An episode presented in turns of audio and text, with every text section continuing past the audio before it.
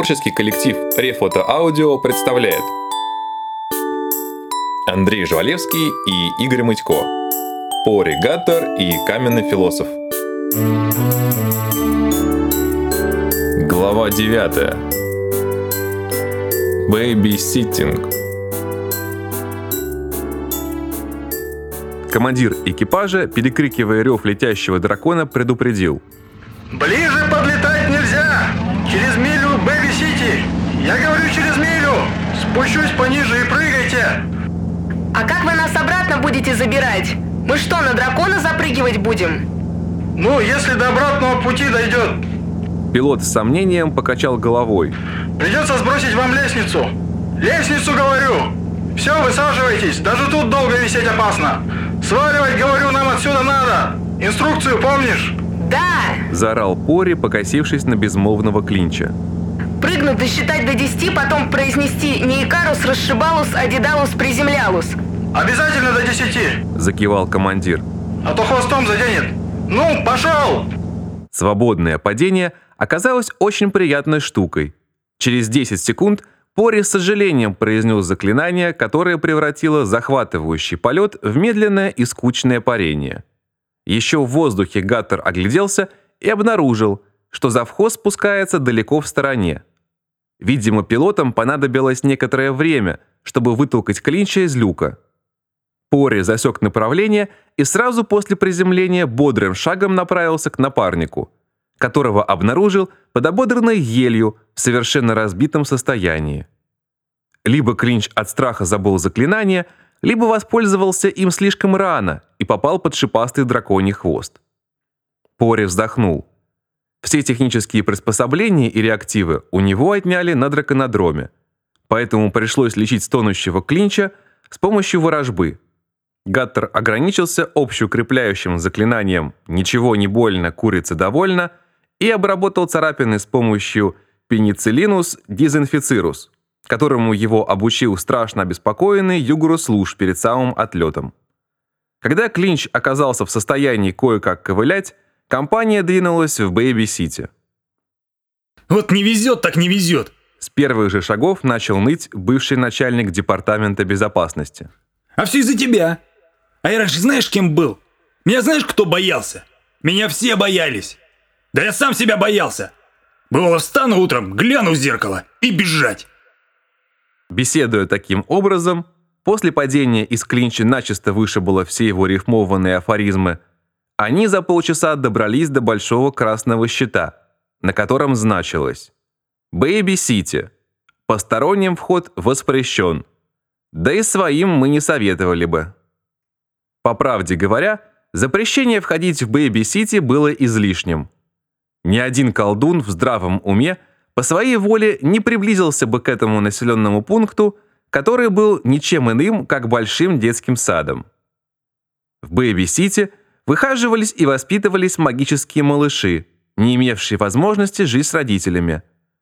Когда-то основной контингент заведения составляли дети тех несчастных, которые подвернулись под руку, вернее, под трубу Мордевольта. Теперь здесь подрастали беспризорники, Беспризорники – волшебнята, которые сбежали от родителей мудлов. подкидыши, Подкидыши – волшебнята, от которых сбежали родители мудла. а чаще всего дети, родители которых подолгу ездили в командировки в астрал. Всем известно, что с маленькими колдунчиками шутки плохи. Лишь один раз об этом забыл тот, кого боятся все взрослые, и жестоко за это поплатился. Даже один волшебный карапуз требует постоянного внимания и неусыпной бдительности, а когда их собирается несколько десятков, Неудивительно, что текучка кадров среди воспитателей и нянечек была огромная. Персонал почти полностью состоял из практикантов, то есть молодых магов, которые отрабатывали свои грехи и повинности. Бэйби-ситинг был суровым наказанием, непосредственно связанным с риском для здоровья и жизни. Проштрафившиеся волшебники на минуту остановились, чтобы собраться с духом, после чего решительно шагнули на истоптанную дорожку из желтого кирпича, которая вычурно петляя вела к десятку диковинных строений, издали напоминавших огромный букет хризантем. Оттуда доносились взрывы, шум падения тяжелых предметов и душераздирающие крики. Приключения начались за первым же поворотом. Привет! Ты будешь моим коником. Сказал карапуз трех лет и ткнул пухлым пальчиком в поре. Я? Растерялся Гаттер, не ожидавший столь стремительного перехода к делу. Ты что, не хочешь?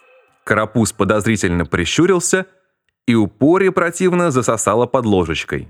Хочу, хочу! Хорошо. Милостиво согласился мальчуган. И Пори почувствовал, как у него отрастает хвост, а ладони округляются в копыта. Ну что ж, по крайней мере, ему не пришло в голову сыграть в Тома и Джерри. Клинч за время разговора тихо отошел в сторонку и пустился на утек. «Питер!» Раздалось откуда-то слева. Рассмотреть получше мешала густая грива. «Как тебе не стыдно? Что ты сюсюкаешь, как маленький? Ну-ка скажи нормально. Хорошо!» Хорошо. Упрямо повторил карапуз, и Пори понял, что пацан просто кривляется.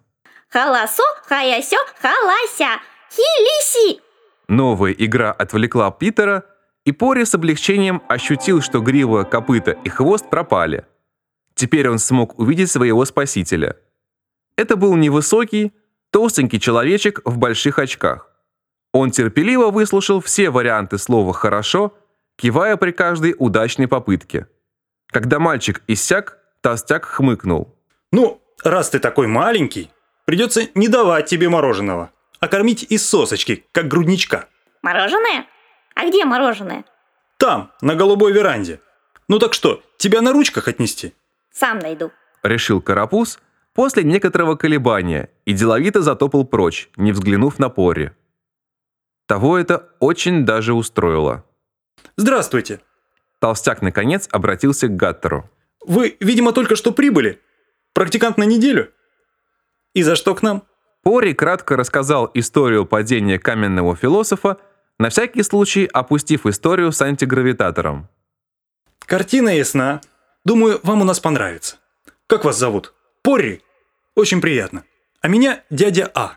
А? И все? Странное имя.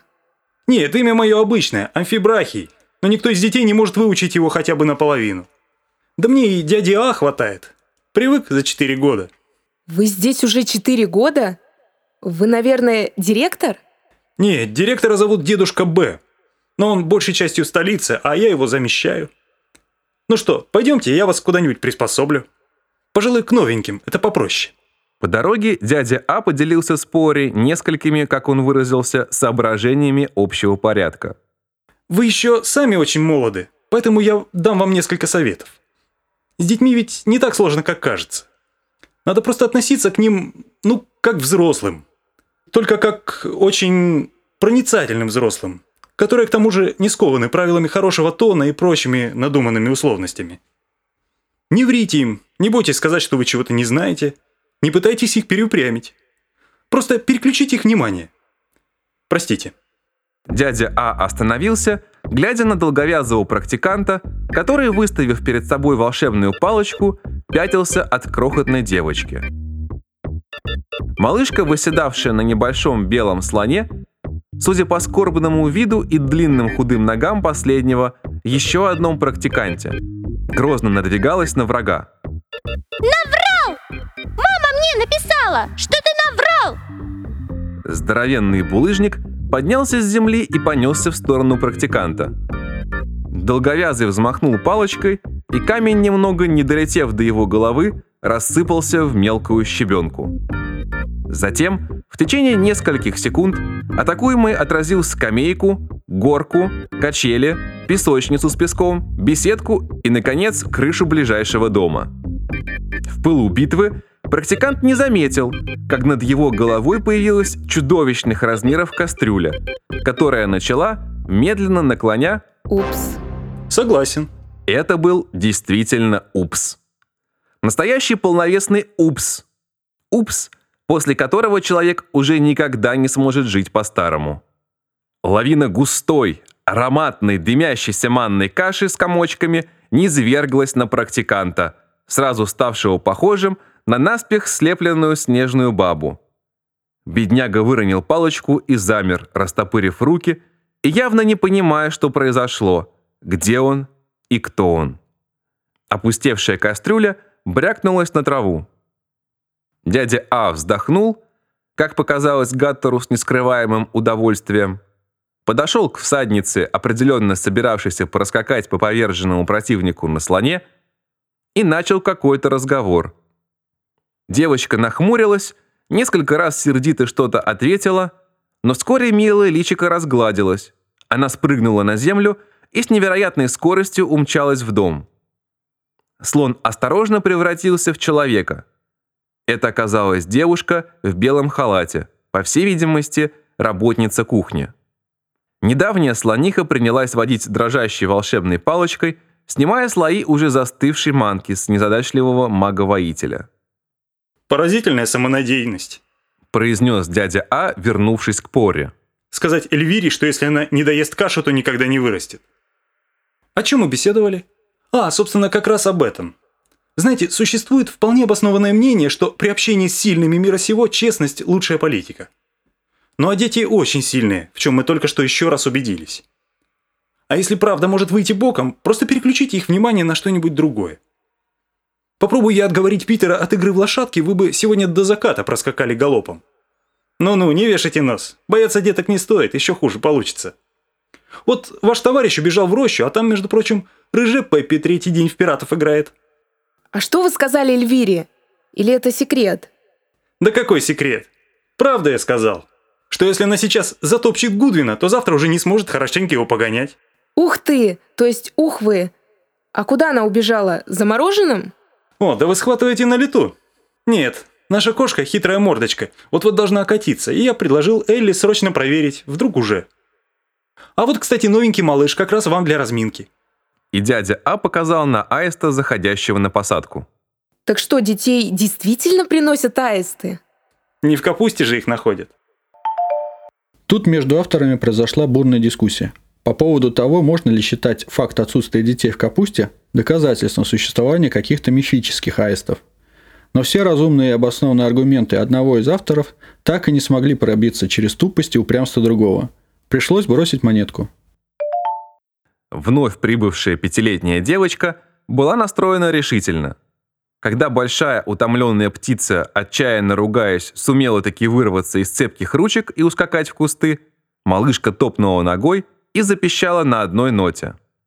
Хочу к маме!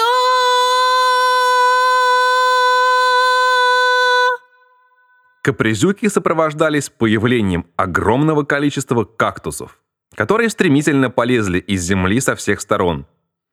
Воспитатель выразительно подтолкнул Пори к девочке. Гаттер попытался вспомнить, чему его учил дядя А, и, откашлявшись, сказал. «А мороженого хочешь?» Девчушка смерила Пори презрительным взглядом, набрала новую порцию воздуха и заголосила на полтона выше. Один из кактусов воткнулся Гаттеру в левую ногу. Дядя А стоял как ни в чем не бывало и, судя по всему, ждал, когда у Капризули снова закончится воздух. Когда это случилось, он равнодушно произнес. «Кто же так ревет? Это не плач, а недоразумение какое-то». Девочка, вместо того, чтобы выдать новую порцию воя, внимательно посмотрела на взрослого. Рот она при этом держала открытым. «Вот ты стоишь, и воздух у тебя поэтому быстро заканчивается. И руки не работают как положено. Надо лечь на спину, и воздуха побольше наберешь, и руки будут свободнее, и ноги использовать можно». Девочка по-прежнему, не закрывая рот, скосила взгляд себе под ноги. Вся полянка была густо утыкана кактусами. Лечь было решительно негде. Правильно. Надо кактусы немного проредить. Пори, ты не знаешь, какой зверь быстрее всего поедает кактусы? Зеленый кактусоед. И еще красный кактусоед. Только я не знаю, как они выглядят. Может, наша гостья знает? Тебя как зовут? Анечка. Ответила гостья, торопливо открыла рот, подумала немного и закрыла его. Но зато надулась. Только я не знаю никаких кактусоедов. Вы их сами придумали. Каково же было удивление авторов, когда один из консультантов сообщил им, что кактусоеды – это реально мифические животные, которые живут в Мексике и питаются текилой. Удивление оказалось таким сильным, что текст остался неисправленным. Приносим извинения за допущенную фактологическую ошибку. Конечно, сами.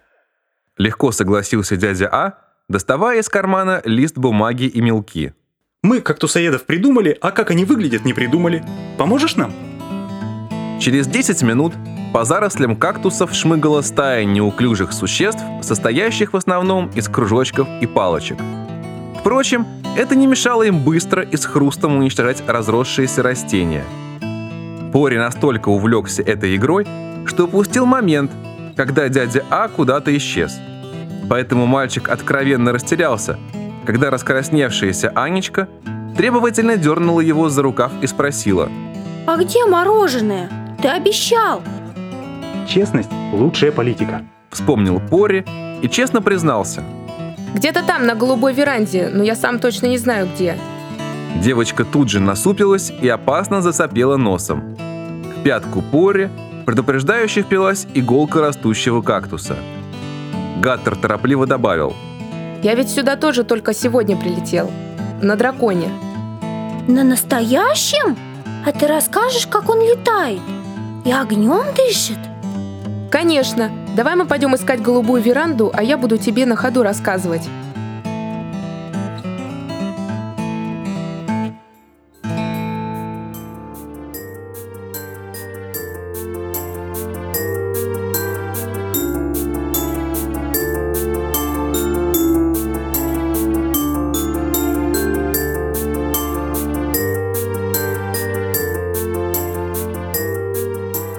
Неделя в Бэйби-Сити пролетела как один день, без всяких преувеличений.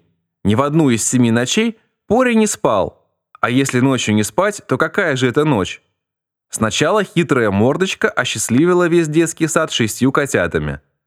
Потом малышня до утра инсценировала ужасно понравившуюся им сказку о всемирном потопе. Гаттеру на пару с долговязым практикантом Гудвином довелось побывать почти всеми тварями Ноева ковчега. Потом со смехом и визгами ловили страшное привидение Бэйби-Сити, призрак врачихи, и поймали-таки. От полного истощения Порри спасли только краткие передышки во время тихого часа, да мощное самозаклинание «Не спатус, а то замерзатус», оказавшееся просто незаменимым. И действительно, не вовремя уснувший работник Бэби-Сити при пробуждении вполне мог обнаружить себя вмороженным в айсберг. Или наоборот – поджаривающимся на раскаленной кровати.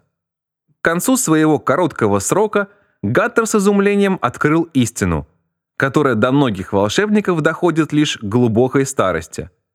Даже если абсолютно все делаешь правильно, от неприятностей ты все равно не застрахован. Убедили Пори в этом магические дети, которые время от времени попросту игнорировали его несомненные педагогические достижения – и как своенравные греческие боги начинали безжалостно крушить все, что попадалось у них на пути.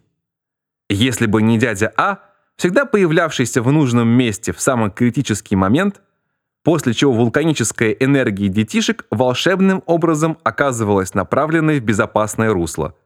Гаттер из Бэйби-Сити живым бы не вышел. В этом он был убежден на 100%. А может, останетесь? Утром восьмого дня дядя А с надеждой заглянул в глаза Порри. «У вас хорошо получается. Редко кто так легко сходится с детьми».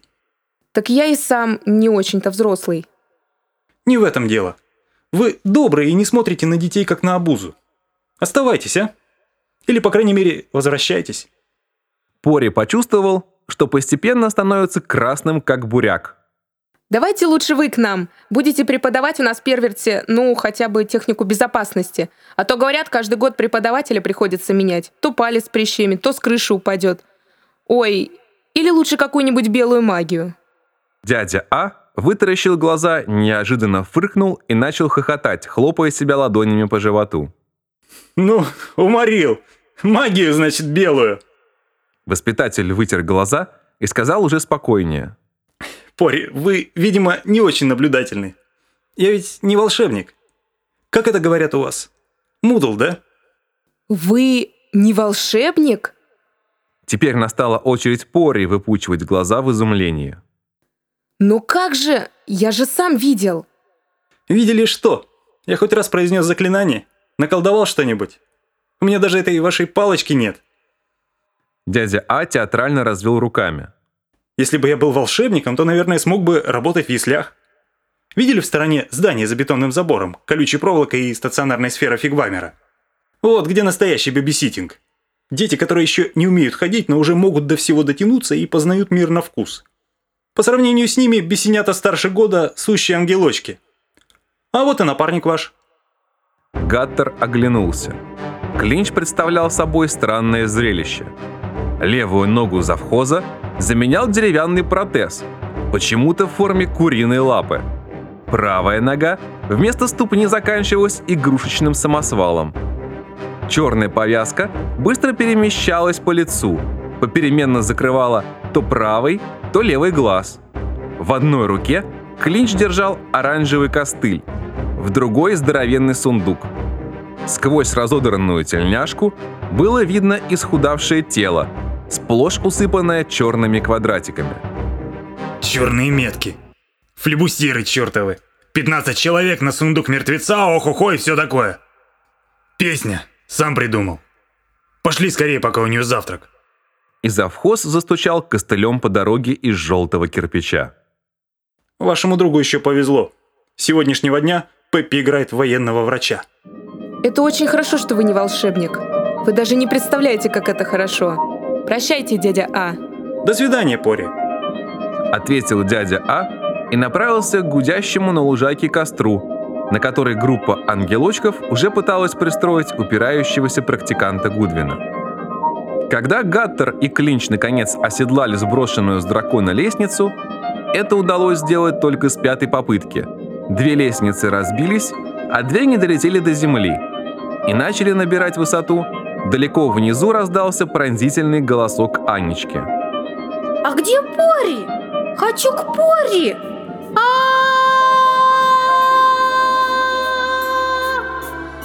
Пори не удержался и оглянулся. Анечка лежала на траве и старательно молотила по ней руками и ногами.